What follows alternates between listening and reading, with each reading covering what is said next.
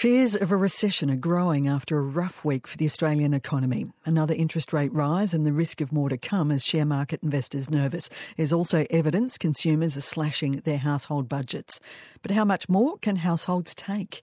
Our senior business correspondent Peter Ryan joined me a short time ago.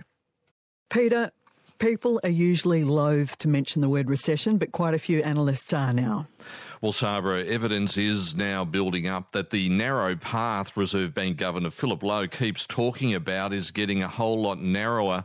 In other words, what's now 12 rate rises since May last year are eating into household budgets. And in the national accounts we saw on Wednesday, the economy grew by just 0.2% in the first quarter of this year, so basically flatlining. Critically, household spending has taken a hit, people limiting spending to essential items rather than discretionary ones, and that's an ominous sign given that consumer spending makes up two thirds of the economy.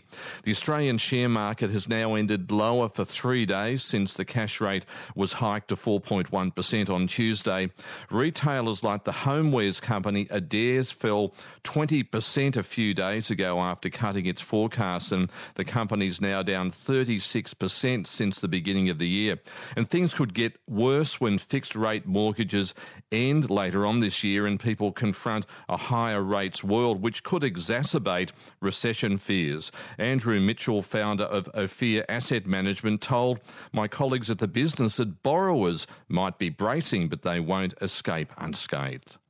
Certainly more pain to come. I think 15% of the mortgage book of Australia rolls off from fixed to variable interest rate over the next six months. So we're certainly in the eye of the storm at the moment. But at the same time, consumers and households in Australia, they're not dumb. And we're seeing in the data, as the RBA is, that there's money being put aside for this higher interest rates and the move from fixed to variable, which does give a little bit of uh, capacity to withstand the interest rate hike. So while we think that there is more pain to come, it might not be as much as everyone expects.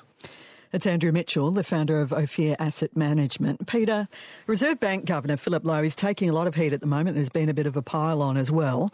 How far can he go in raising interest rates without triggering a recession?